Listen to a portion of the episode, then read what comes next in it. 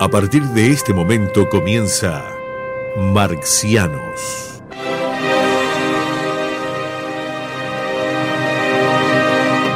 Para compartir sus pensamientos galácticos quedan con ustedes Daniel Vanina Croco y Carlos Amir González.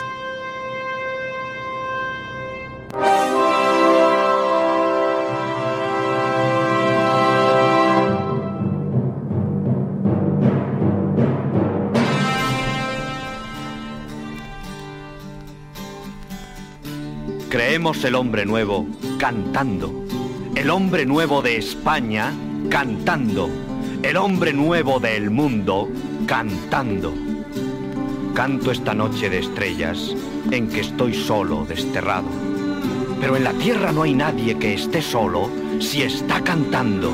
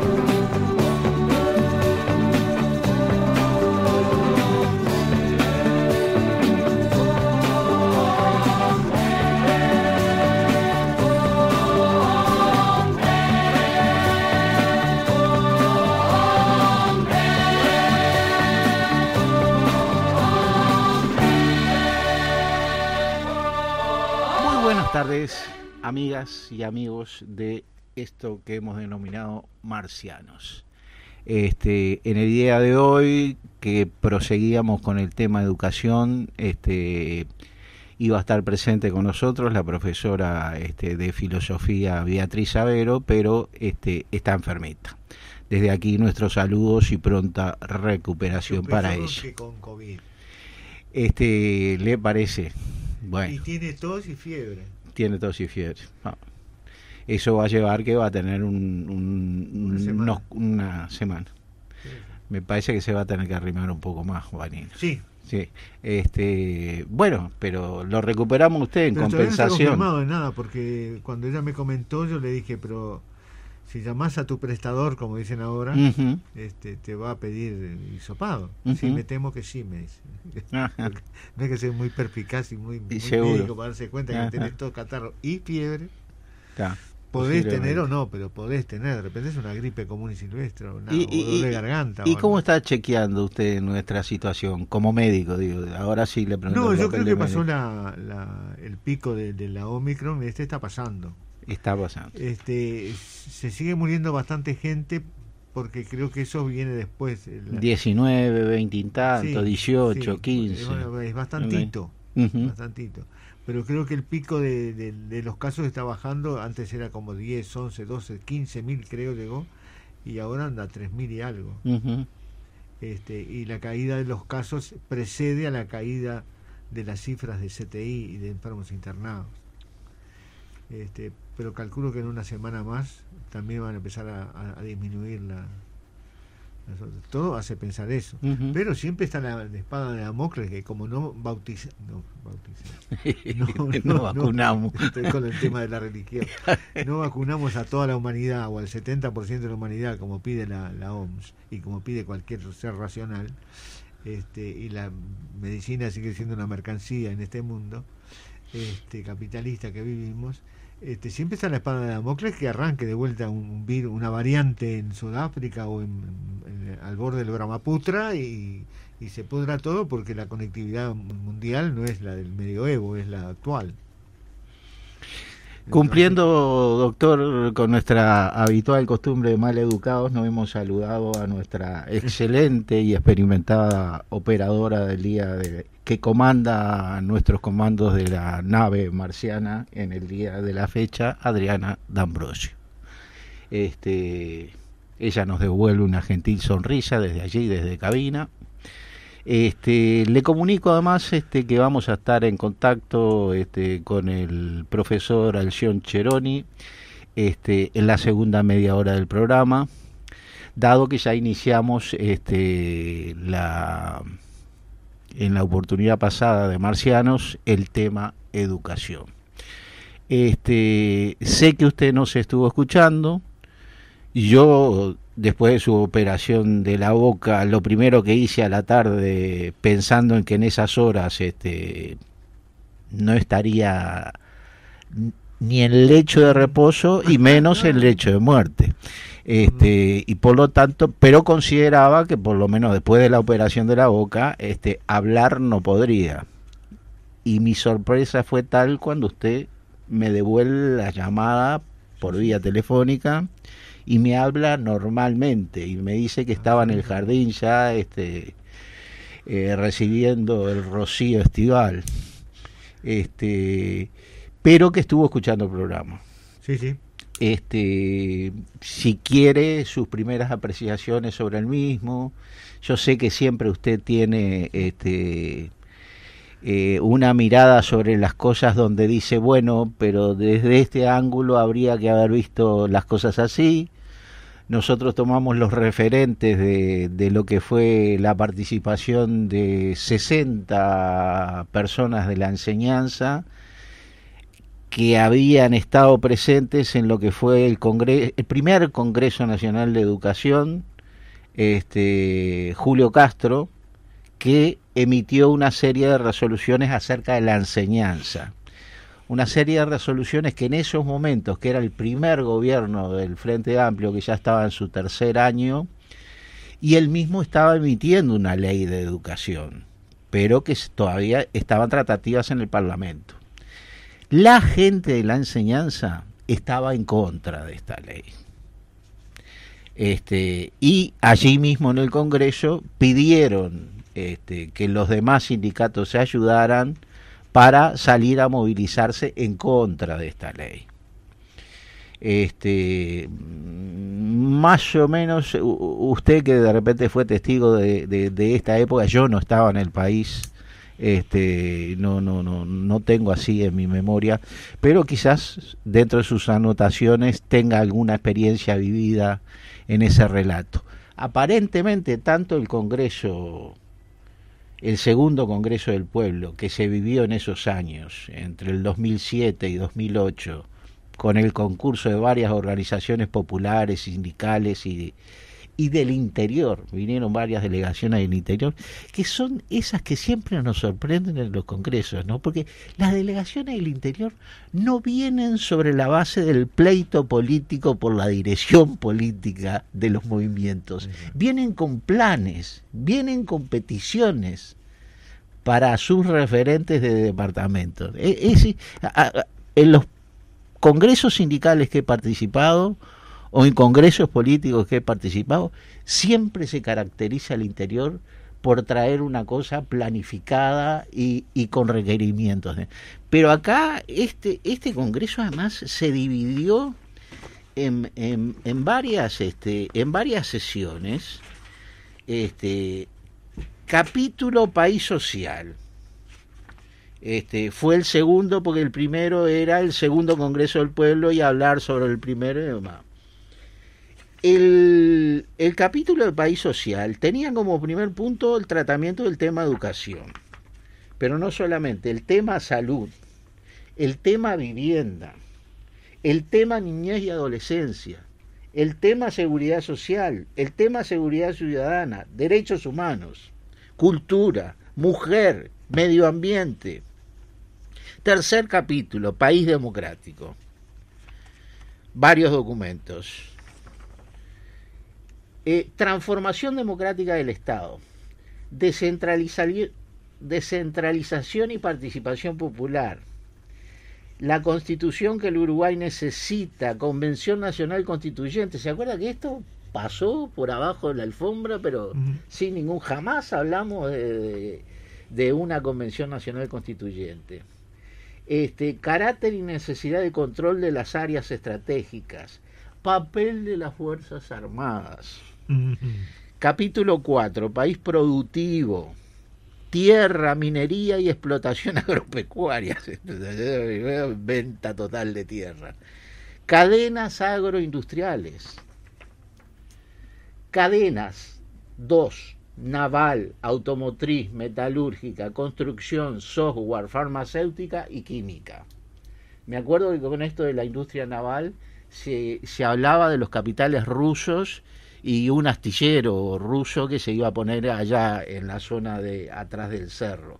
Política energética. En esto creo que es lo que más se hizo. ¿no?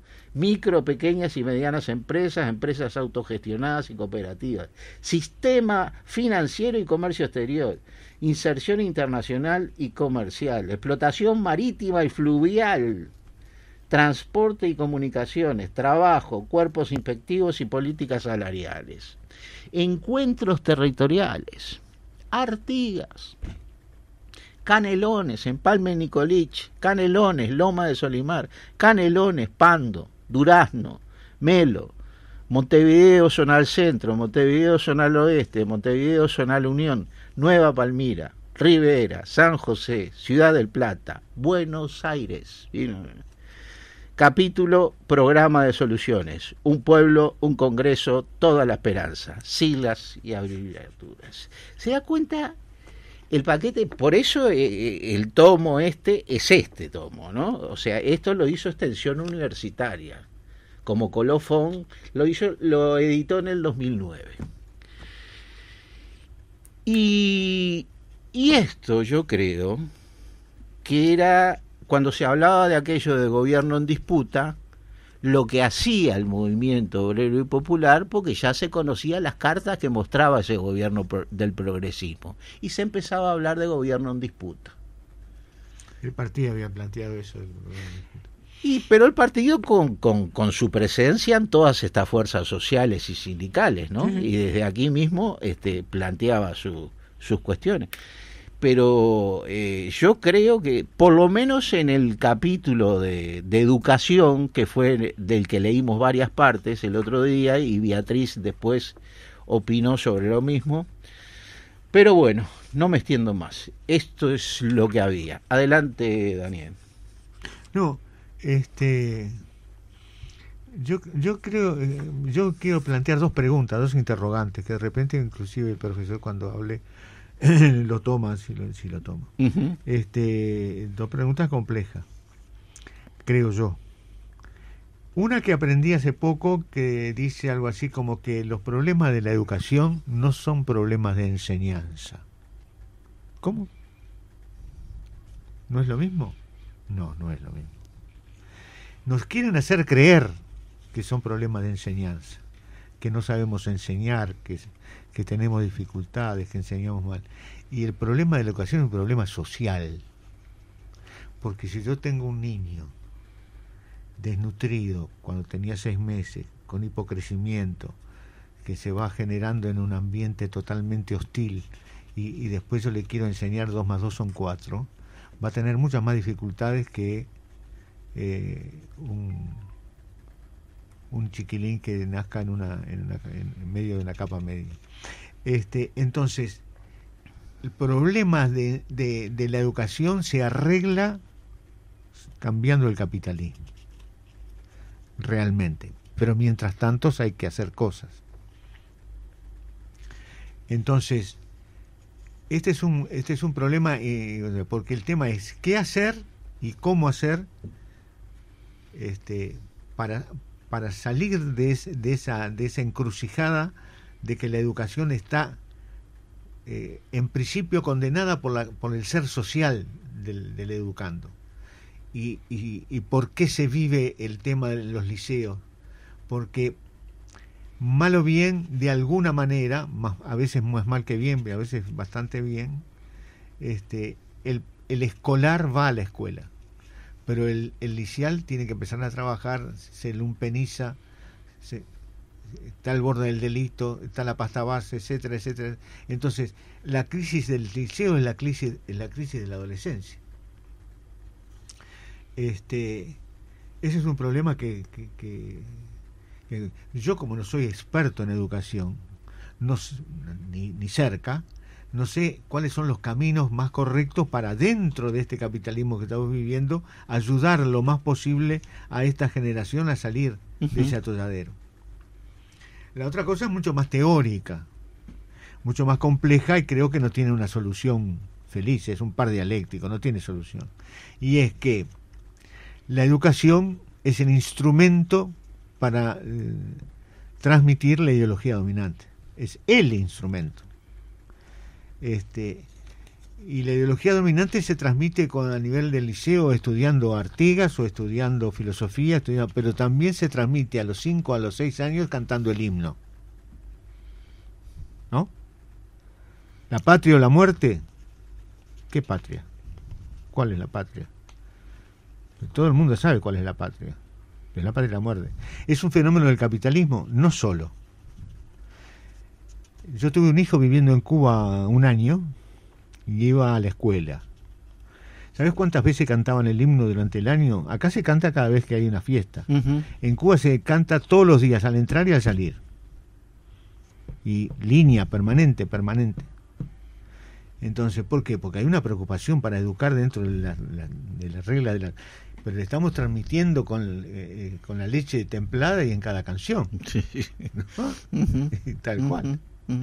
Entonces, ¿cómo, ¿cómo evitar eso? Ah, es inevitable. Todas las sociedades, siempre fue así, transmiten a las otras a la, a otra generación sus vivencias, sus sapiencias, co- le transmiten y le transmiten la ideología, consciente o inconscientemente. ¿Tú te acordás que allá por principios del siglo los socialistas no se cuando tocaban el himno no se sacaban el sombrero y no se paraban?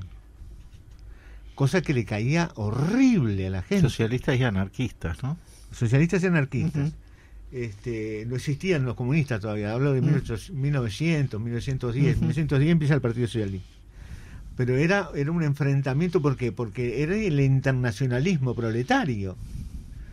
Entonces, ¿y ¿qué? ¿Vamos a cantar el himno? Contra la República Burguesa, liberal Claro, burguesa. entonces entendieron un esquematismo y un dogmatismo muy grande y no, no, no interpretando realmente lo que es la patria para un ser normal cualquiera, porque claro, los países, ¿cuándo surgen? No, no, no son del medioevo. En, los- en el medioevo no había países, había condados, ducados, etcétera, etcétera. Los países empiezan a aparecer por la necesidad del capitalismo de tener un mercado nacional. Y son una de las premisas del, del capitalismo. Pero andá tú a decirle eso y eh, se puede decir, sí, se puede decir, pero se puede considerar o hay que considerar y hay que comprender que el otro es la primera vez que lo va a vivir y que la patria y, y mirá que yo digo estas cosas que estoy diciendo y cuando juego Uruguay me, me, desvivo, me pongo como loco cuando gano Uruguay. sí, sí, sí, no, no. Yo vivo también eso de mi Uruguay y de mi país. Pero no, no eso no me tiene por qué sacar del análisis que yo puedo hacer de lo que estoy haciendo. Claro, según el marxismo, eh, lo que el nacionalismo es a la burguesía nacional de revolucionario en su etapa liberadora burguesa, este, es al obrero contrarrevolucionario en el sentido de que el obrero es internacionalista, no, no, no defiende la patria nacional de la burguesía liberal. Pero claro, este, la matrización del ciudadano, porque para nosotros, en la época colonial, eh, el saltar de la colonia a, a la patria liberal burguesa era un salto en calidad de la ciudadanía. Sí, Eh, claro. y el salto En la década del 60, evidente. Sí, sí, sí, sí, sí. el, an- el antiimperialismo. ¿qué era? Era una forma de nacionalismo. De nacionalismo, sin duda. Sí, sí, sí. Y entonces eh, estamos como, entre comillas, traicionando aquello del internacionalismo proletario. Frontispicio de la universidad, como era imperialismo nación y este y, y oligarquía o pueblo. Imperialismo o nación y oligarquía o pueblo. Esa esto era- no era de ahora. Cuando Lenin critica duramente a, lo, a, a la socialdemocracia europea porque en- entra la Primera Guerra Mundial, era muy duro. Era muy duro decirle a la burguesía nacional, miren, nosotros no vamos a ir a la guerra. Porque el agresor es el, el, el- el maldito agresor es el país que no, es- no es mío. Yo soy el de que me, yo tengo la violencia como defensa. El otro dice lo mismo. Francia decía lo mismo de Prusia y Prusia de Francia. Y ahora, ¿quién, quién tiene razón? ¿Putin o- ¿Usted tiene más cosas de la enseñanza allí? No, No, no. este, no, entonces seguimos con este dialogado, este, porque estamos sosteniendo en esa eh, comunidad que usted conoce, que yo participo, 50 años de amistad, este, está bravísimo con el tema de Ucrania, Polonia, las interpretaciones de este, la Rusia este, burguesa y capitalista de hoy o Putin y, y haciéndolo temblar a la OTAN y a los Estados Unidos y demás. O sea, un nudo de intereses y, y unos y unos aparentes tambores de guerra que pueden convertirse en una situación explosiva. Siempre cuando hay estas situaciones, digo, cualquier chispa. Y ahora, ahora me, me, me, me, me indicaba Davico, yo tenía una información muy parcial con respecto a eso, que junto con la declaración de estas dos regiones prorrusas que están dentro de Ucrania, este eh, el Donbass y, y Donbass que es toda la región, creo. ahí está y Lugansk no es otra otra otra Sí, situación no, no. que las dos se acaban de declarar como repúblicas independientes pero es No, otra ya se declararon ya hace del, del 2014 que vienen declarándose. que vienen declarándose Y pero en este caso Más de 10.000 muertos en en, enfrentamiento con en- en este caso me claro pero lo que lo que tenían era una suerte de separatismo yo creo que este institucionalmente jamás habían declarado se habían declarado No, no, independientes la novedad ahora es que Rusia los reconoce como república. los reconoce como república y dice que entra el ejército ruso también dentro de las dos repúblicas. Es como aquello de cuando Argelia da su grito de independencia y entra un buque de la Armada Soviética, entra a Argel, al puerto de Argel. Y que entonces este, el Ministerio de Relaciones este, de, de en aquel momento la Unión Soviética dice tocar a Argelia es tocar a la Unión Soviética. Entonces amparan la independencia argelina. Este, pero acá, eh, según he venido viendo, primero está el tema del gasoducto. El gasoducto eh, para entrar a Europa y proveer de gas que necesita imperiosamente Sobre solución. todo Alemania. Que no sería solo para Alemania, sino que parece que después se extendería el Sobre reparto y la no distribución en otros países. Pero resulta que el principal proveedor de gas es son los Estados Unidos con sus buques cisterna que llegan a. Europa y son el, el principal proveedor. Con este gasoducto, evidentemente. había un tratado geopolítico aparentemente este, de entre Rusia y los países de la OTAN de que no iban a seguir sumando fuerzas o países a la OTAN y ya han sumado más de 12. Toda cosa que dice Rusia que llegara a la cercanía de su frontera y llegara a su franja de seguridad con fuerzas militares. Ucrania dividida en tres partes. Parece que esta, la ruso parlante y la que acaba de declarar, contiene las principales industrias frente a una Ucrania que en su región, como Ucrania, no tiene industrias y está pasando por una situación económica muy Carbón y crítica. acero seguro, lo demás no sé. Sí, parece que está pasando por una situación eh, muy crítica. Y en el medio hay una región de ucranianos que no están ni con el lado ni con el otro. Quieren la paz y quieren un desarrollo tranquilo. Según algunas noticias de RT, estas cuestiones de la geopolítica y de la seguridad interior de Rusia pasan también porque mientras no entren armas atómicas, la capacidad de fuego que hay de la OTAN desde Rusia, aunque Ucrania todavía no ha entrado a, a, la OTAN, pero tiene suministros de armamento inglés. Los británicos son los más interesados ahí en la provisión de armamentos. Sería, eh, planteaba la rusita esta de RT, decía, el problema es que hasta el momento las capacidades de respuesta de todas las potencias nucleares son de 20 minutos.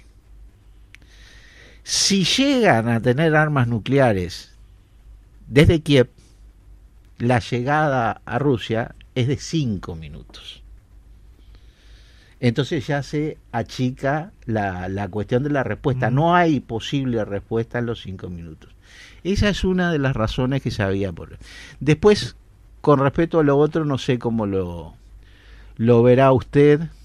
Hoy escuchaba hablar de un tema que usted sabe bastante, que la OTAN siempre lo que hace es tratar de, de, de balcanizar lo más posible la, la, la región, eh, que es lo que hicieron en Yugoslavia, ¿no? Entonces, como que todos sus avances y demás. Intereses económicos de por medio. Este, ahora, eh, realmente, eh, eh, esto de estar este, pico a pico, cara a cara, potencias con... me hace acordar un poco aquello de, de la de las luchas entre los chinos y los soviéticos en determinado momento cuando los, los chinos le decían a los rusos, este, a los soviéticos, este, el imperialismo norteamericano tigre de papel. Y Mm. los rusos le contestaban, sí, pero tiene colmillos atómicos. Este, una de las cosas que te- se complica es porque nosotros tenemos una, una visión idealizada de Rusia y la vemos como la Unión Soviética. Sí, Como a China la vemos como si fuera la China de Mao. Este, y la, la más simplificación más grande, de repente es una simplificación y yo me equivoco, pero es una, es una refriega interimperialista. Básicamente entre Estados Unidos y, Rusia.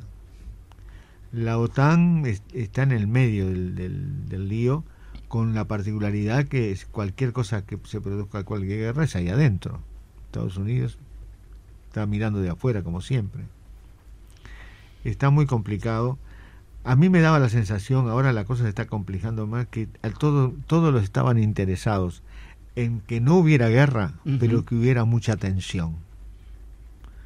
Porque entre otras cosas que nadie ahí está perdiendo plata.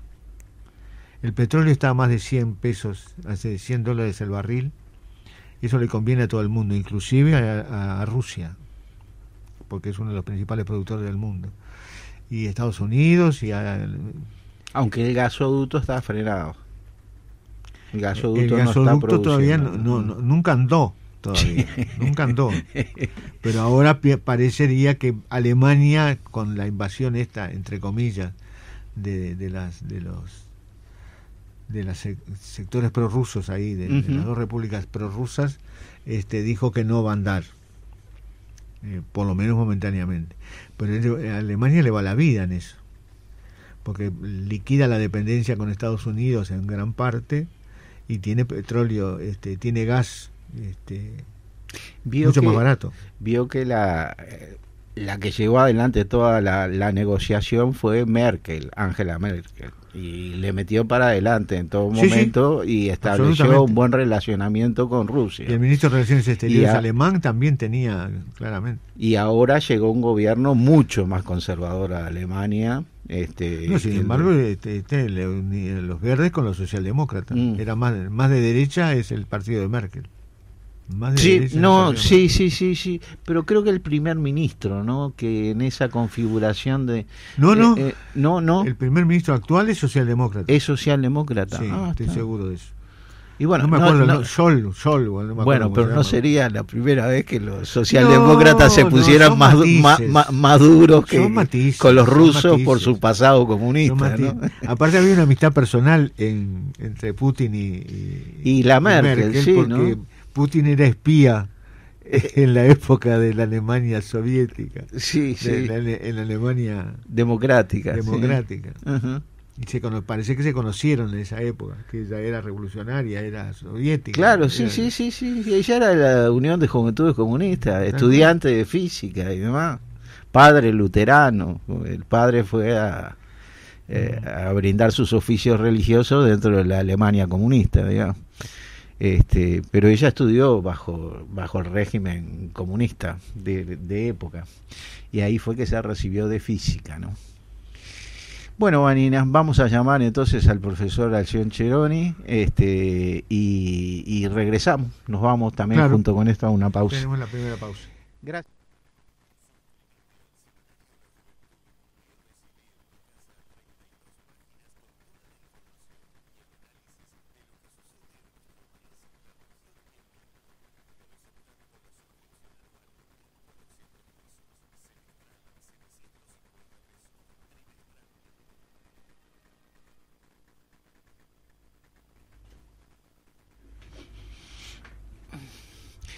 Diecinueve horas 35 minutos. Este, bueno, como lo prometido es ley, allí nos indica Adriana que estamos en contacto con el profesor Alción Cheroni.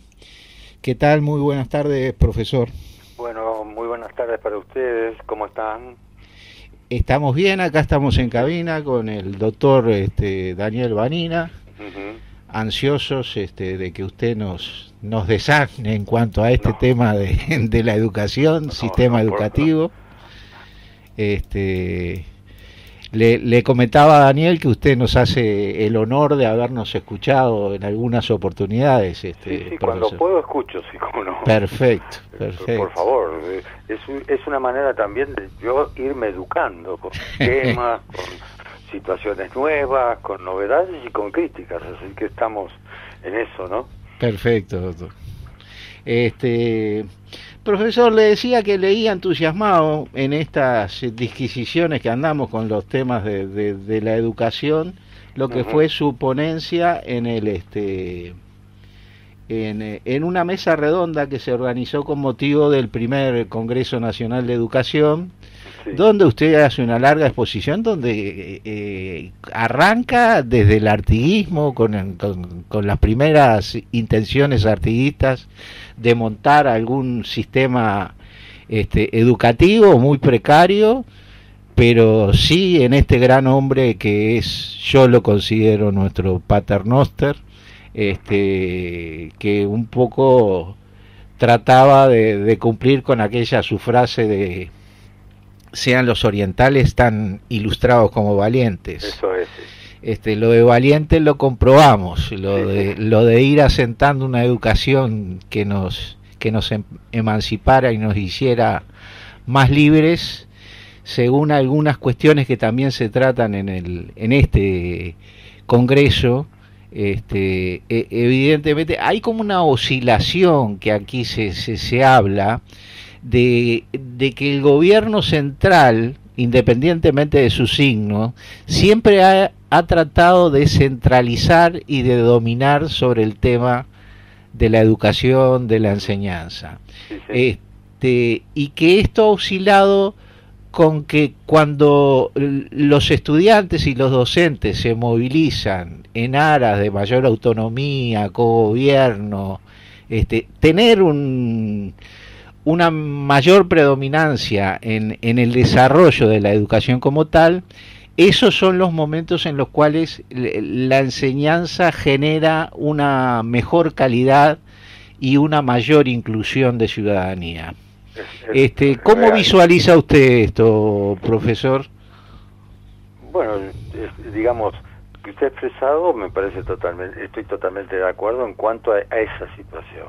Evidentemente el proceso de formación y transformación de, de la educación tiene que ver no solo con una acción puramente, digamos, estatal o gubernativa, sino en esa confluencia de, de insurgencia juvenil. Para mi modo de ver es importante, porque al final de cuentas la historia de las universidades es la historia de los estudiantes, es lo que los estudiantes han logrado conformar una institución que promueva y desarrolle el nivel educativo. Eso fue, digamos, en las primeras universidades medievales, ¿no?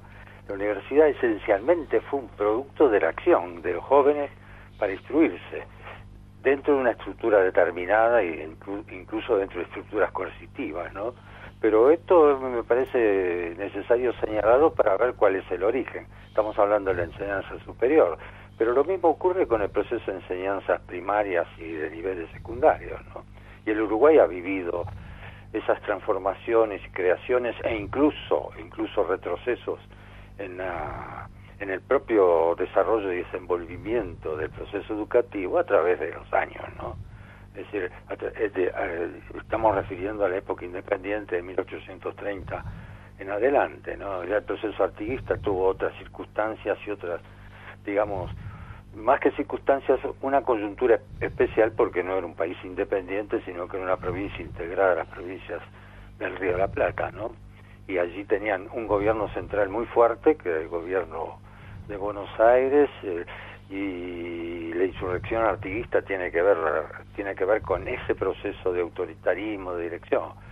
Y quizá, y quizá eh, digamos, eh, yo pongo el quizás entrecomillado también, este, la necesidad del propio Artigas de- en su conducción política de crear una base sustantiva desde el punto de vista educativo, de formación, etcétera, a partir de, la- de su propia concesión federalista y democrática, ¿no? Ahora, nuestra vida independiente tiene, digamos, una serie también de procesos y etapas donde surge, eh, digamos, una, una, digamos, una promoción de la enseñanza en sus diferentes niveles y luego una transformación radical en la década de 1870 con la intervención de, de Varela al frente de una, de, una- de las reformas educativas en la enseñanza primaria y Eduardo este perdón Alfredo Vázquez Acevedo en el proceso de transformación en la enseñanza secundaria y universitaria en la época que la universidad que la enseñanza secundaria estaba digamos dirigida y administrada por la universidad no estos son el- son eh, eh, procesos muy importantes porque nacen no solo al influjo de, de, una espontánea necesidad de cambiar y transformar las propias las- los propios niveles de enseñanza sino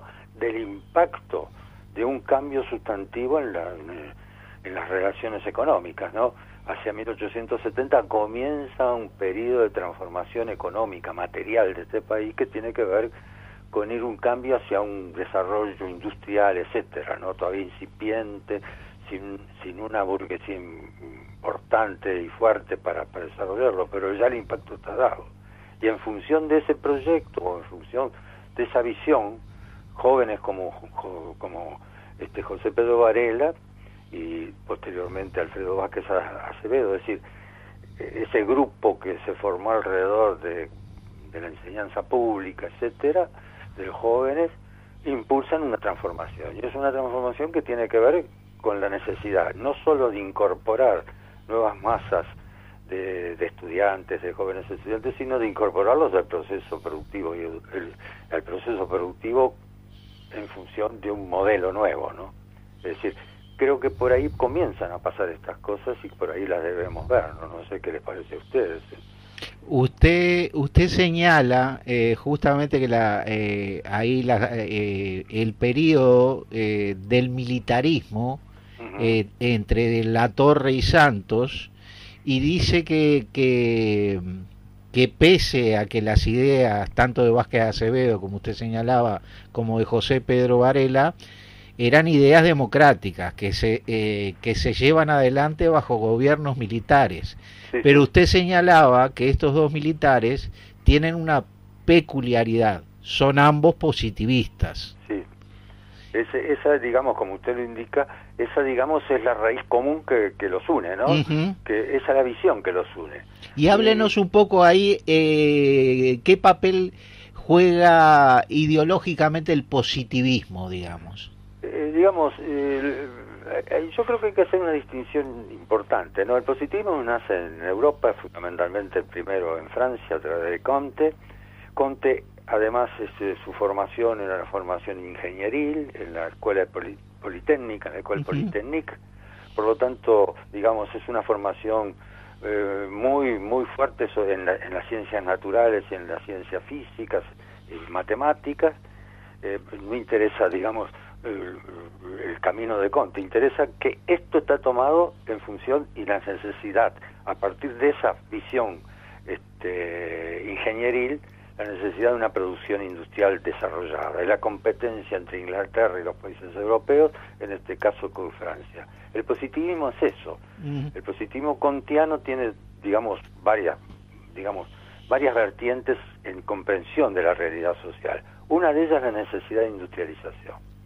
Eso le da fuerza, una fuerza muy característica que es lo que se llama una noción cientificista, un acentuado, este, digamos, y poderoso criterio empirista en cuanto a la visión de los hechos, en cuanto a su incorporación a los procesos de conocimiento, una formalización racional en el sentido de las matemáticas y su relación con la ingeniería, todo eso funciona en el positivismo y, hace- y a su vez el, positivi- el positivismo kantiano no es un positivismo políticamente democrático, Conte no lo era, Conte opinaba la necesidad de tener una élite dirigente este, eh, en este campo. ¿no? Es decir, eh, eh, la procesión del positivismo en, en Inglaterra le da otro tono y otro contenido. Los positivistas ingleses no, no, son, no son tan autoritarios como el positivismo kantiano y a su vez el positivismo inglés, digamos, eh, infecciones, está afectado por una nueva promoción de desarrollo científico que fue el darwinismo. Esto es lo que recibe el Río de la Plata. Los positivistas rioplatenses, tanto argentinos como uruguayos, son darwinistas. Es decir, tienen, tienen como concesión el positivismo la concesión de la necesidad de un desarrollo científico en el sentido ingenieril, una necesidad de que esto impacte para el proceso de producción industrial, todo eso es un contenido, digamos, igual al kantiano, pero no lo es en cuanto al desarrollo de, la biología, de las ciencias naturales, porque el darwinismo entra en el Río de la Plata más que nada porque está muy cerca el la teoría darwiniana y además Darwin además lo dice con todas las letras en su origen de las especies, muy cerca de comprender de, nacer en el, en el, digamos en los elementos de los productores, de, los productores de- en este caso de los ganaderos. Y esto para los positivistas uruguayos era real. Por eso la, la asociación rural es darwinista, es positivista, promue- promueve en este sentido. Y los positivistas como José, este, José Pedro Varela y, Alfredo Vázquez Acevedo lo son, son en, es- en un sentido positivistas, pero son mucho más darwinianos que positivistas. Este, Alfredo Vázquez Acevedo sostenía que si había país donde el darwinismo había entrado en forma, impoten- en forma potente y se desarrollaba y crecía bajo el, bajo el dominio darwinista era el Uruguay. Es decir, hay un discurso de colación de cursos de, donde habla el rector de la universidad, que es Alfredo Vázquez Acevedo, y sostiene esto. ¿no? Entonces ahí tenemos un componente. Y tenemos el componente que los, que los jefes militares, ¿no? Los jefes militares eran positivistas. Entonces, por lo tanto, hay una, un acercamiento. Es decir, en este caso el autoritarismo militar ejerció, digamos, un efecto positivo, progresista, lo que no quiere decir que uno no lo condene por las acciones, ¿no? Este, Ahora, profesor, pregunta, eh, ¿Valle, sí. ¿Y Valle? ¿Perdón? ¿Y Valle qué era? ¿Era positivista? Es decir, eh, acá hay una discusión, ¿no? Porque se, se, se odiaban. Arda- Ardao sostiene que no. que el profesor Arturo Ardao, que estudió mucho, que estudió mucho este, la- nuestras, nuestros desarrollos este, filosóficos y sociológicos, sostiene en un, en un trabajo específico que habló sobre Valle y el positivismo. Ardao sostenía que Valle no era positivista, pero lo curioso de todo esto, que los dos gobiernos de Valle, quienes conforman los ministerios, eran positivistas. E incluso en el primer gobierno de Valle, este, hay positivistas kantianos, hay positivistas kantianos, ¿no? Es decir, eh, y después está eh, Eduardo Acevedo, etcétera, otro positivista, el ingeniero Serrato, es decir, el, el componente esencial de los ministerios de Valle fueron los positivistas, que Valle fuera o no, en un sentido mucho más fino como el que analiza el profesor Ardao, que por supuesto es, es respetable y mucho más por mí que no soy, no, no soy, no tengo la, la capacidad de él para analizar esto. Sin embargo, yo pienso que si bien Valle no lo era en el sentido de adhesión fuerte, lo era en el sentido de comprender que el positivismo era el instrumento para su política y lo que necesitaba Ujú. en su gobierno eran positivistas. Y ahí está la, la, la- la clave de este asunto, ¿no? O por lo menos que esa contradicción se, se soluciona en función de una práctica política muy concreta y de, un- de una idea y un proyecto económico muy concreto que era la industrialización del Uruguay, es decir, crear lo que podríamos llamar el capitalismo de Estado Nacional. ¿no? Ahora, profesor, este, eh, por supuesto que, eh, que tenemos ahí como un eje que es este el sistema de la enseñanza y cómo se va desarrollando. Usted ya nos dio un muestreo. Eh, de todas maneras, me, me, me interesaría que usted caracterizara, porque son las últimas décadas del siglo XIX. Eh, rápidamente me voy a, yo que sé, a la batalla Carpintería mi- en 1849, donde salen las dos, este, las dos agrupaciones políticas que van a ser institucionalmente las que van a pelear por una forma de Uruguay o otra forma de Paraguay, de Uruguay, perdón. Este, y en esas últimas eh, décadas del siglo XIX, ¿cómo se van asentando estas organizaciones? Este, ¿Qué mirada tienen hacia el tema de, de posicionar la enseñanza, independientemente a este periodo de militarismo? Después, cómo se reconstituye la, la nación sobre bases este, programáticas. Yo sé que, que, había mucho caudillismo en la época, que prácticamente los departamentos, que creo que eran nueve en la época, estaban divididos como feudos, prácticamente donde dominaba uno no entraba el otro. Eh, ¿qué, qué, qué posicionamientos teníamos desde el exterior? Eh, Brasil, Argentina, Inglaterra, que ya predominaba bastante como imperio en la zona. Eh, o sea, ¿cómo se iba construyendo ese Uruguay de antes del 900? Bueno, usted parte de los principios de la independencia, de la batalla carpintería, y luego de todo el proceso que tiene que ver con la Guerra Grande, es decir, con, con ese momento eh, muy especial en la historia del Uruguay de la década del 40 y principios del 50, que tiene que ver con la intervención extranjera en un conflicto interno de los países rioplatenses, es decir, la, la, predominancia de Rosas en el eje eh, rioplatense a partir de su, de, su, de, de su gobernación en Argentina y luego la adhesión de uno de- del segundo presidente uruguayo que fue Oribe a esa tendencia federalista sostenida por el rosismo. ¿Cuál adhiere? Adhiere Ro- Oribe, es decir, adhiere el partido creado, por entre otros por Oribe, que es el Partido Blanco, Partido Nacional, posteriormente Partido Nacional. ¿no? Es decir, ahí hay un conflicto interno, hay un conflicto de, de, de guerra interna. Y de guerra interna donde además intervienen las potencias extranjeras, Inglaterra y Francia, que a su vez tenían necesidad de abrir, abrir el comercio internacional el, Río de la Plata. Esa es la lucha, la lucha por, por la, digamos, por la liberación del Río de la Plata, ¿no? Es decir, todo, todo, toda esa guerra influye, es- está sostenida sobre esto. Y, y allí, allí aparecen, digamos, ciertas líneas de desarrollo intelectual, de desarrollo ideológico, etcétera.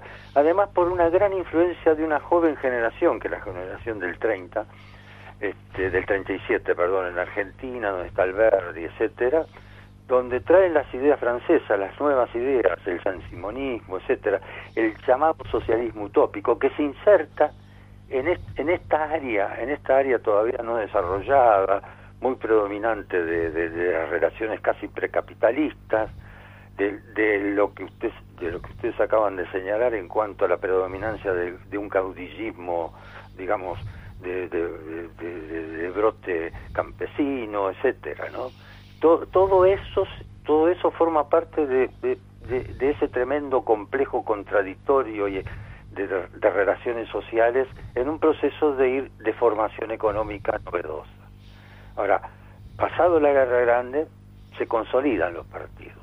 Y se consolidan los partidos, estoy hablando de los nuestros, también sujetos a, las presiones de las potencias de la potencia extranjera hegemónica que era Inglaterra y las presiones de los dos países limítrofes no Eh, yo recuerdo en estos momentos y ustedes también lo deben recordar que en, en su trabajo en su trabajo sobre la educación del pueblo este el propio José Pedro Varela señala las dificultades que tiene este país para ser viable que tiene el Uruguay para ser viable y señala las posibilidades agresivas de Brasil, las posibilidades agresivas de Inglaterra, de perdón, de, de Argentina y a su vez el predominio de las potencias europeas, es decir, las, las ambiciones de expansión de las potencias in- este, europeas. Eh, es muy claro, era muy clarividente en este sentido José Pedro Varela, ahí indicando todo esto, incluso su programa educativo tiene como el programa educativo de Alfredo Vázquez Acevedo, en función de lo que dijimos anteriormente, de su, su positivismo, eh, está muy fuertemente, digamos, trazado, proyectado hacia la autonomía nacional, hacia la autonomía cultural, hacia la autonomía eh, educativa, ¿no? Esto, esto es un rasgo muy interesante para ver este, estos procesos, pero ya nos hemos saltado al 70, y allí todavía Varela advertía esto y Alfredo Vázquez Acevedo. Es decir, lo que ellos pretendían era nacionalizar la educación, ¿no? Porque pretendían además nacionalizar el país en el sentido de independencia económica, en un, en un sentido fuerte que fue el que tomó el vallismo, ¿no? A pesar de que Valle no era muy partidario ni de Alfredo Vázquez Acevedo, ni de que pertenecía al Partido Blanco, ni del propio José Pedro Varela, por razones políticas. Este, sin embargo, esta, esta es la base sobre la cual se va a sentar posteriormente el sistema educativo ballista, ¿no? Ampliar todo esto que se había dado en este periodo, ¿no? Es ya- decir, por ya- ahí, por, por ahí caminaron las cosas, ¿no? Y ya que llegamos a ese periodo, este profesor, eh, acá recién Daniel me señalaba de que evidentemente este un sistema educativo que hace a la niñez, a la juventud y todo lo demás es imposible de verlo en su potencialidad o en su desarrollo si no vemos al costado del mismo el desarrollo material y social de, de la población, ¿no? Sí, sí, sí, cómo Eh, no, eh, eh, ¿Cómo se combina dialécticamente ese proceso década a década y, a- y, si- y hacia dónde y cómo vamos avanzando? Bueno, esa es, es- esa es una relación efectivamente, digamos, este, comprendida, ¿no? no, no digamos, no hay, no- es una relación como, como acaba de llamar, es una relación dialéctica, es decir, es una relación contradictoria, no, no, es una relación, digamos, vinculante directamente, pero las necesidades materiales, que son las necesidades económicas, imponen los nuevos cambios educativos. Y precisamente, y precisamente si en esta época esas necesidades económicas van transformando el país y necesitan un proyecto político asentado fundamentalmente en el proteccionismo, asentado en la intervención estatal, asentado en, digamos, en, est- en estos dos, dos elementos, ¿no? Que juegan mucho, es decir, el estatismo y el, intervencio- y el intervencionismo estatal y el proteccionismo juega mucho en el proceso educativo. Es decir, eh, precisamente, vuelvo un poquito hacia atrás, el positivismo le daba, le daba esas, esos elementos para aprovechar, para, para digamos, para sentar y fundar, el- tanto el intervencionismo estatal como el proteccionismo. El, el positivismo no, no es una concesión filosófica liberal, no lo es en ningún sentido, lo es, en- de- digamos, eh, es una concesión bastante autoritaria, de concepción autoritaria, de concesión de, de, de- de dirección y orientación de arriba. Entonces, esto era necesario en este proceso de cambio. Es decir, el, el vallismo, que es un movimiento democrático, es un movimiento de masa democrático, a su vez opera en ese sentido, opera con mucha fuerza, porque el vallismo eleva el proteccionismo, el intervencionismo estatal, entonces por lo tanto va for- formando y formalizando y aumentando y acrecentando el, el proceso anterior que venía de Varela, de Vázquez Acevedo y de las transformaciones que se estaban dando en el campo de la economía. Aquí está la relación. Y está tan, tan está la relación, tan es así, que muchas veces se demuestra cuando cambia las orientaciones económicas. Cuando, cuando la orientación pasa del proteccionismo al liberalismo, ya empieza a repercutir en la necesidad de formación educativa. Se empieza a trasladar a los- al sistema educativo para que para crear más masa y fuerza de trabajo orientada con las nuevas concesiones económicas.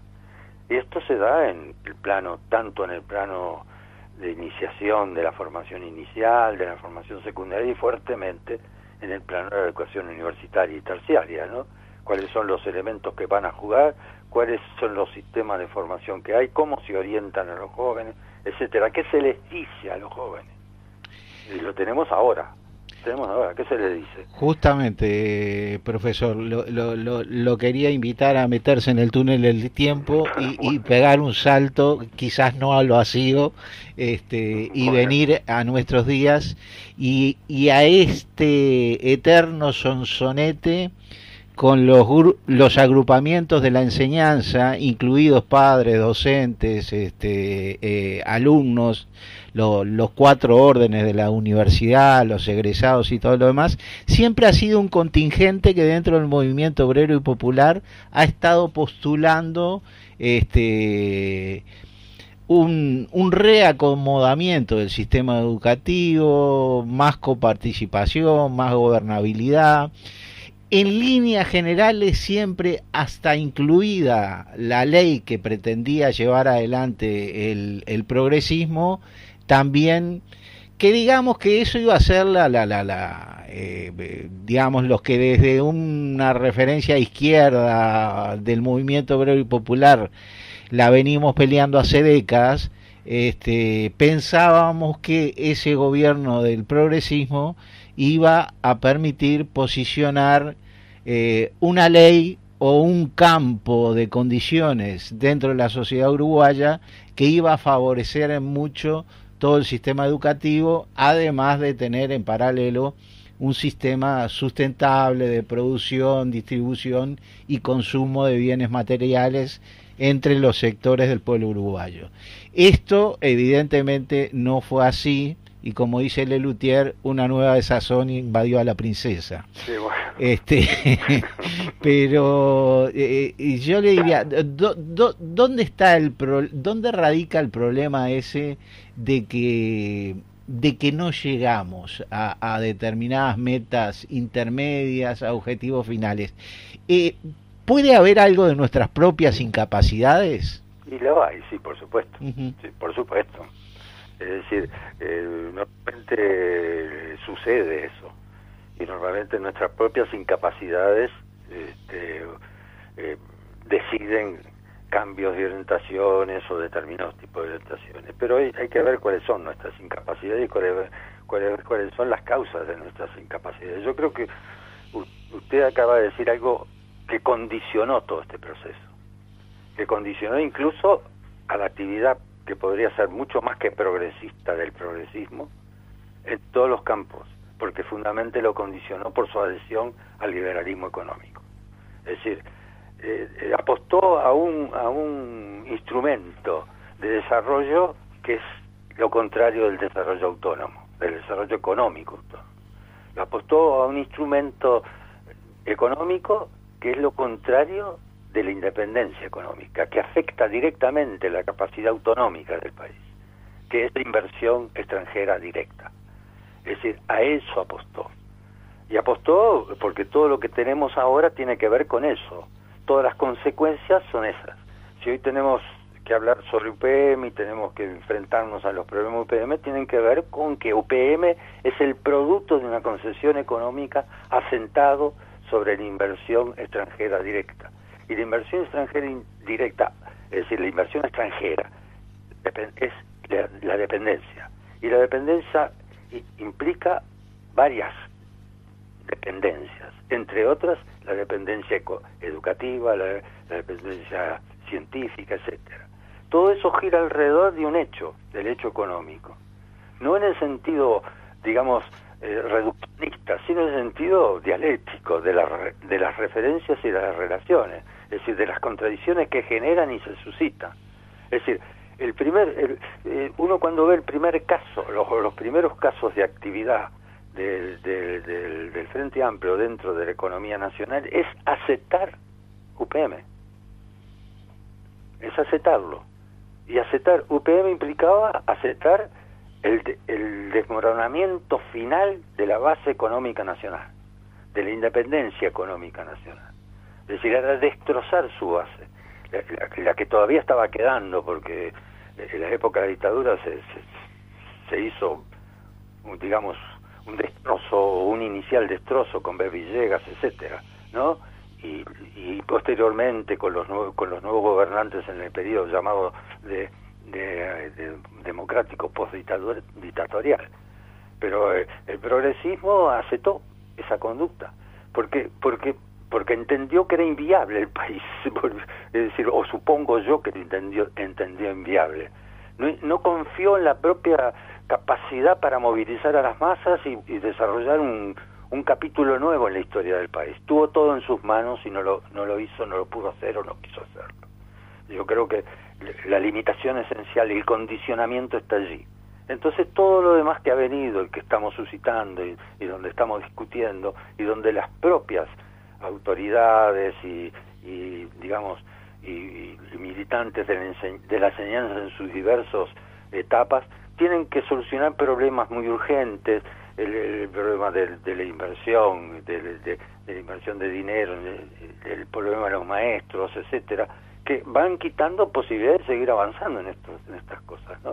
Es decir, estamos muy ahí, ahí está el condicionamiento, quizá ahí está ahí está los orígenes de lo que podríamos llamar nuestra incapacidad. Debemos integrarnos nosotros a, también a esto. Uh -huh. ¿Qué, ¿Qué, hicimos? ¿Qué dejamos de hacer? ¿Qué no hicimos?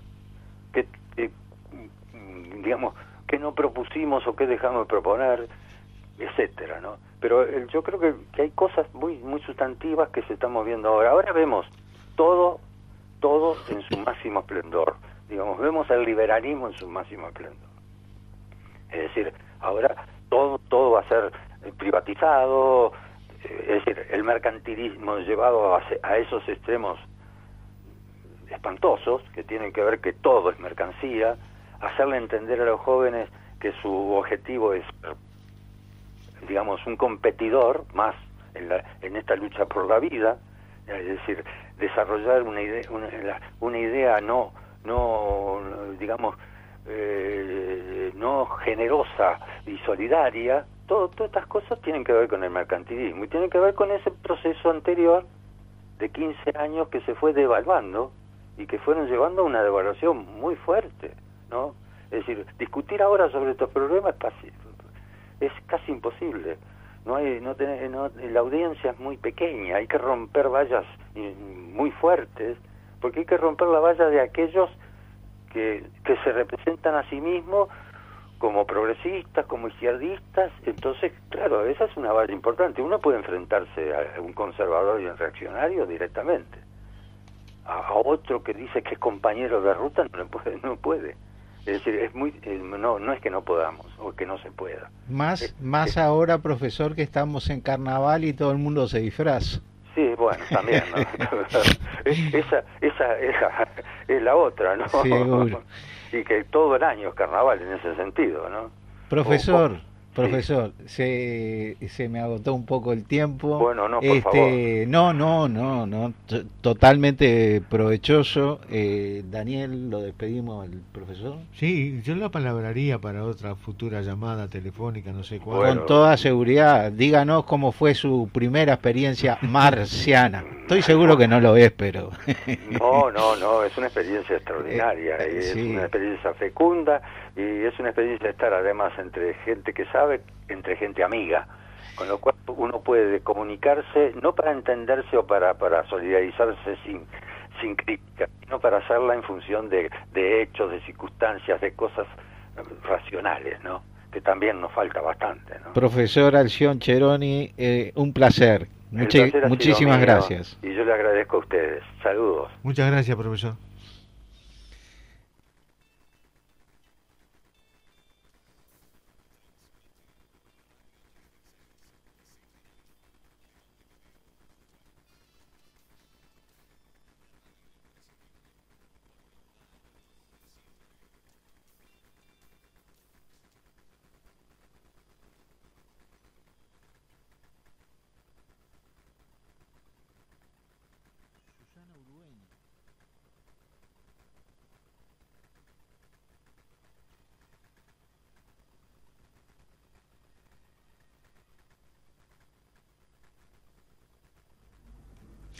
Retornamos a la tarde-noche ya de Marcianos. Eh, Inocencio, como siempre, no sé, eh, una foto. No son los tres chiflados, son cuatro chiflados. acá. Este, y dice, somos marcianos, dicen, los cuatro chiflados. Acá. Y abajo eh, no- nos dice cuáles son las dos, este, las dos repúblicas este, que se independizaron dentro de Ucrania, el Donetsk y Lugansk. Estas son las dos nuevas repúblicas, aparentemente con presencia del ejército ruso también allí.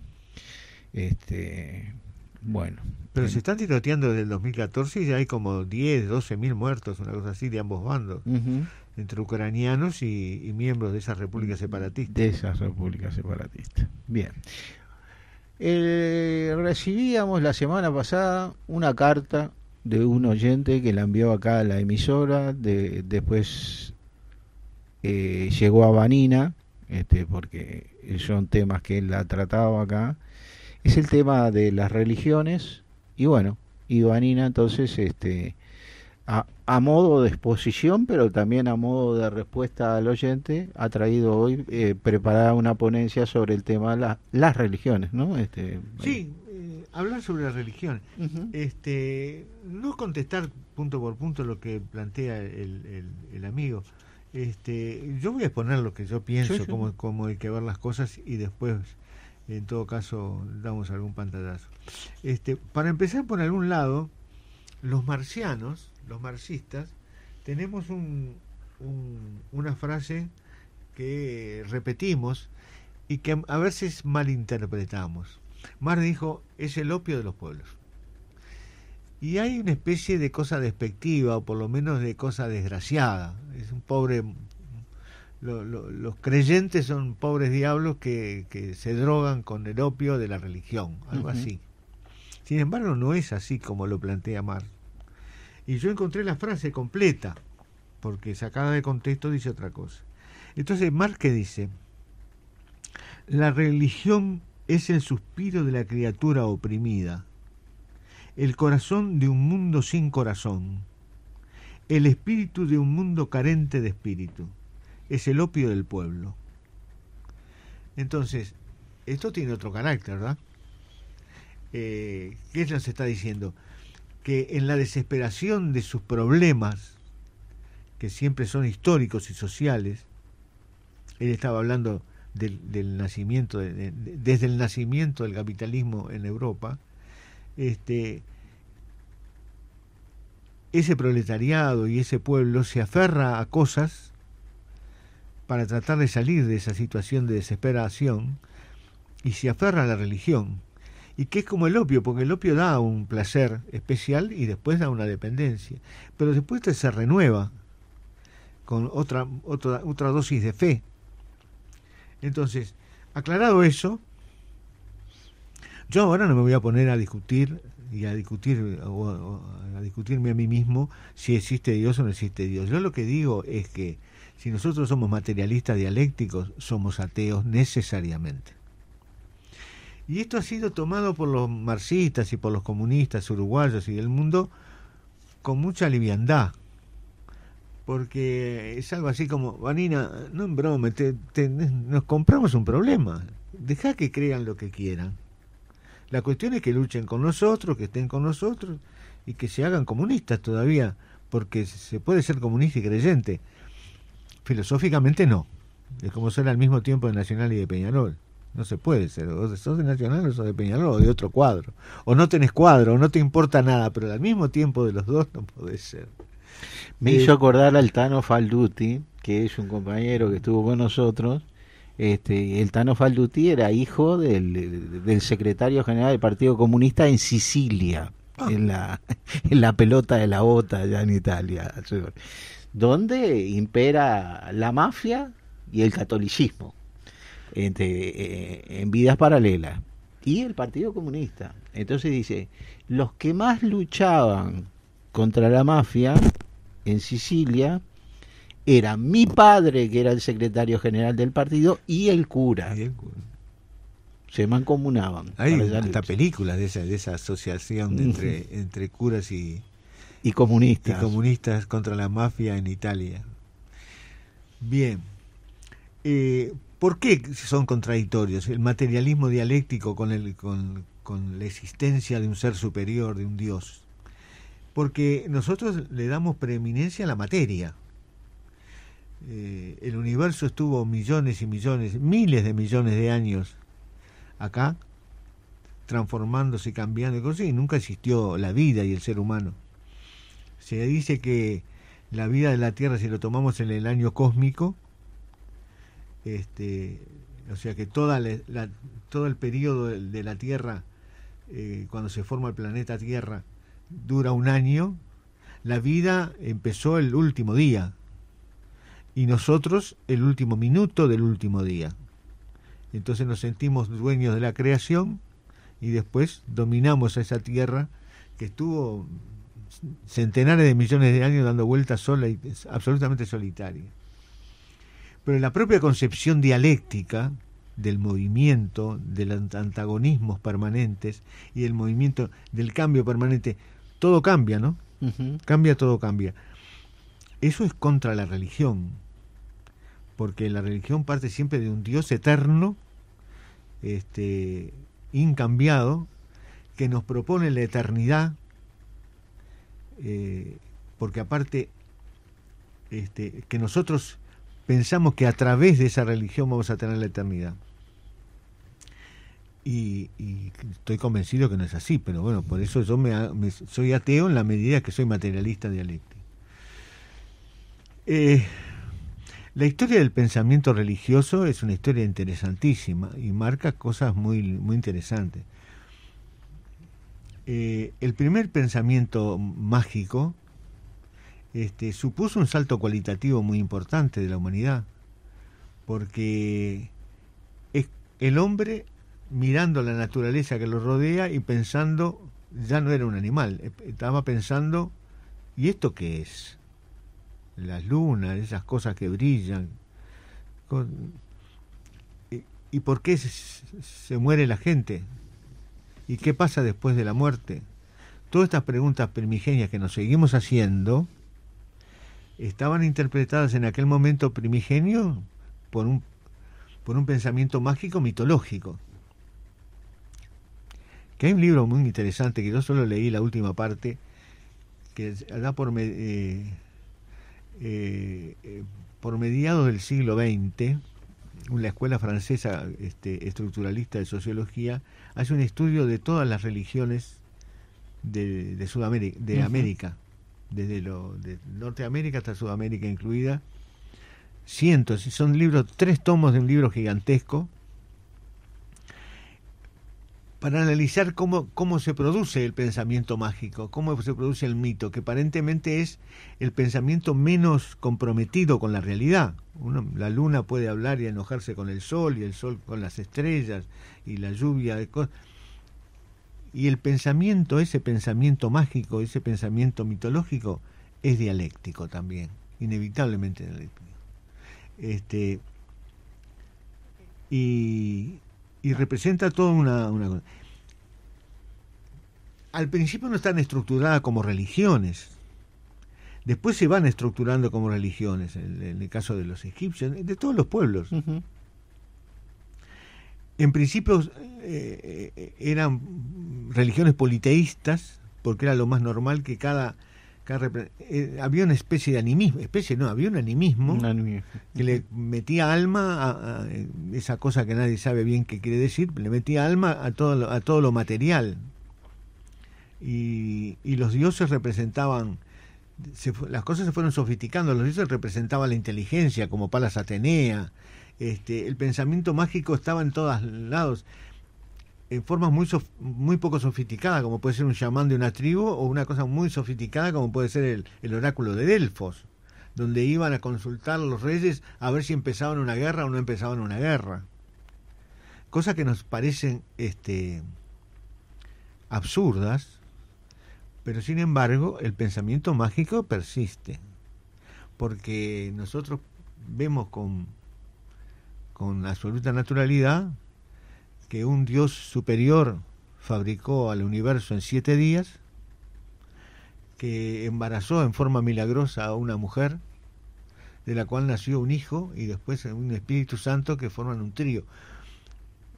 Y, no, no, no, nos, no nos sentimos eh, ridículamente eh, eh, primitivos, No- nos, nos pensamos como normales. Cuando el jugador entra a la cancha de fútbol, mira para el cielo y se, per- y se hace el símbolo de la cruz, pensando que eh, el, el Dios lo está mirando jugar el partido y va a incidir. Lo tomamos como una cosa casi natural. Y Por hay, ejemplo, cuando nos vamos de un lugar decimos adiós. Y hay, Vanina, además de todo eso que está instituido dentro de hábitos y costumbres de la gente, la religiosidad como tal, que puede venir de cualquiera de las corrientes religiosas, este, en el Uruguay como ser, que tenía un... ha- Hay un último estudio, que no me acuerdo el autor del libro, pero lo, lo- lo emitió como libro, ha avanzado la religiosidad del pueblo uruguayo. Y muchos analizan que frente a la desesperación de lo que no pueden instalar los procesos que hacen los seres humanos mediante la política, ¿verdad? la gente vuelve a mirar para arriba, ¿no? A esperar el milagro Seguimos siendo el país que- más ateo de, América. eh, pero ha avanzado mucho, este, la- No, las religiones han avanzado mucho, inclusive, inclusive ha disminuido la católica en función de las evangelistas. Sí, claro, eso sí, en toda América- en todo el mundo Exactamente, mundo. sí, sí, sí. Pero en el Uruguay, que se suponía que había un, eh, este, un, había más laicidad y más ateísmo. Vallismo. Sí. Vallismo. Dios, Y- Dios con minúscula. El día lo escribía Dios con minúscula. Y la religiosidad se había, eh, la religiosidad, por lo menos la, la proveniente del catolicismo y del cristianismo, se había reconvertido también. Este, había, ha empezado a haber mucha influencia de esa teología de la liberación que tiene mucho que ver con cristianos y sacerdotes o ex sacerdotes que han renunciado al sacerdocio y se han convertido en laicos pero siguen siendo cristianos y estudian a Marx. Entonces, Esa fue la gran movida del 60. totalmente. Pero llega hasta nuestros tiempos. Sí, sí, llega hasta nuestro tiempo. Fray Beto en Brasil bueno, y, bueno. y, y este y el otro ex obispo también eh, Leonardo yo, Boff. yo estoy mirando la hora y no nos va a dar porque Sí, quedan cinco minutos. pero hay una de las cosas que yo voy a... re- esto lo voy a retomar porque así queda... Y, y le voy a subrayar dos aspectos. Uno que es cómo se, qué papel juega el cristianismo cuando recién se instala como tal. En la religión judeo-cristiana, este, en, el- en el siglo I, este, o el siglo cero no hay, siglo I antes de Cristo, es cuando nace Cristo.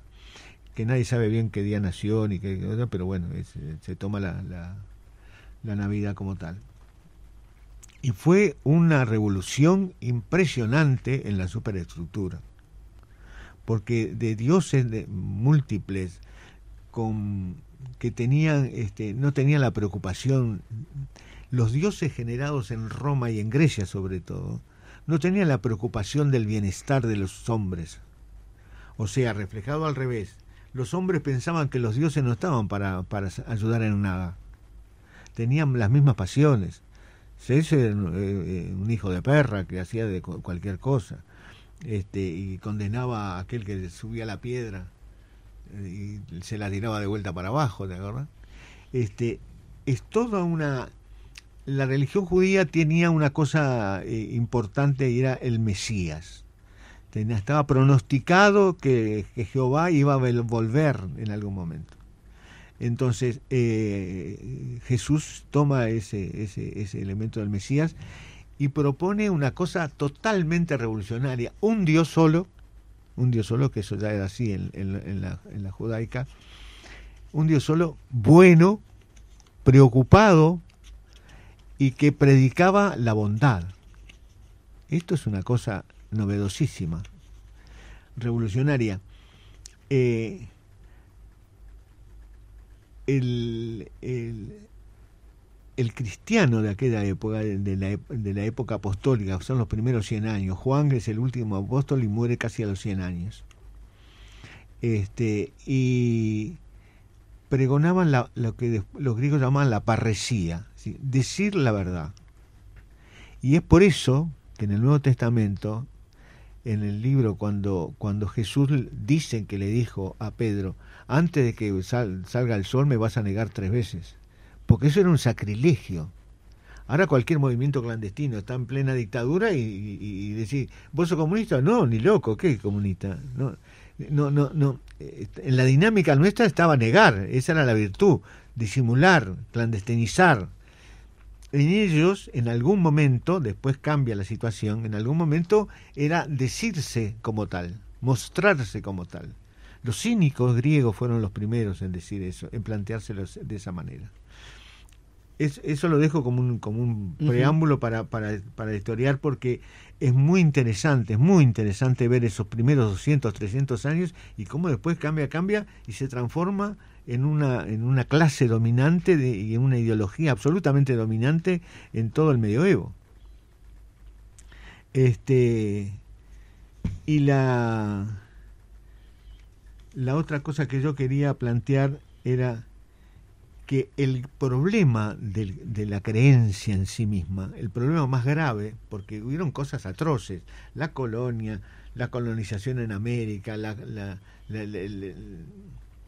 los islámicos cortándole el clítoris en las mujeres, es una- cosas espantosas se han hecho a nombre de la religión. No toda la religión, no, los más radicales. Pero el hecho más terrible es pensar que el hombre no es capaz de generar su propia conciencia y su propia eh, sociedad y que tiene que esperar algo del más allá, de un ser superior, de otro ser. Y nosotros planteamos, ahora eh, la, la idea es así, tenemos una buena nueva. El hombre nuevo de la canción, esa que estaban cantando, no precisa creer, precisa creer en sí mismo, porque es lo único realmente que existe. Evidente. Sí, sí, Vanina, muy bueno. A pesar de que vos Este, sos de origen totalmente cristiano. Soy de origen este católico, apostólico romano, porque me moví en torno a la al grupo BM de Scouts Católicos y, este, y, y bueno, niños que allí nos movíamos. Después nos convertimos en jóvenes y participábamos de los grupos de reflexión cristiana. Después comenzamos a ir al liceo, nos convertimos en jóvenes comunistas y teníamos dualidad de criterio porque seguíamos participando. Hasta que en un momento le dijo el cura a un compañero mío con el cual íbamos al Liceo Rodón, este, eh, los de la congregación, que eran los sectores más conservadores que se ponían al costado en la iglesia cuando se oficiaba misa, y de la Basílica Metropolitana, Mm. donde estaba Mailos. Mailos era la, la- era la madrina que nos permitía ir a su estanzuela de pajas blancas Mm. al grupo de scout. Este, pero en esos grupos de reflexión teníamos a un cura muy avanzado, que era el padre Silva, hermano del que hacen desaparecer en la Argentina, estos curas que ya largaban la soltana y se convertían en curas obreros, en función de la teología de la liberación. Y nos pidió desesperadamente, en una oportunidad nos dijo, este, Guillermo, por favor, está bien que vayan a misa, persigan el oficio, pero no abras el popular en el medio en el medio religión.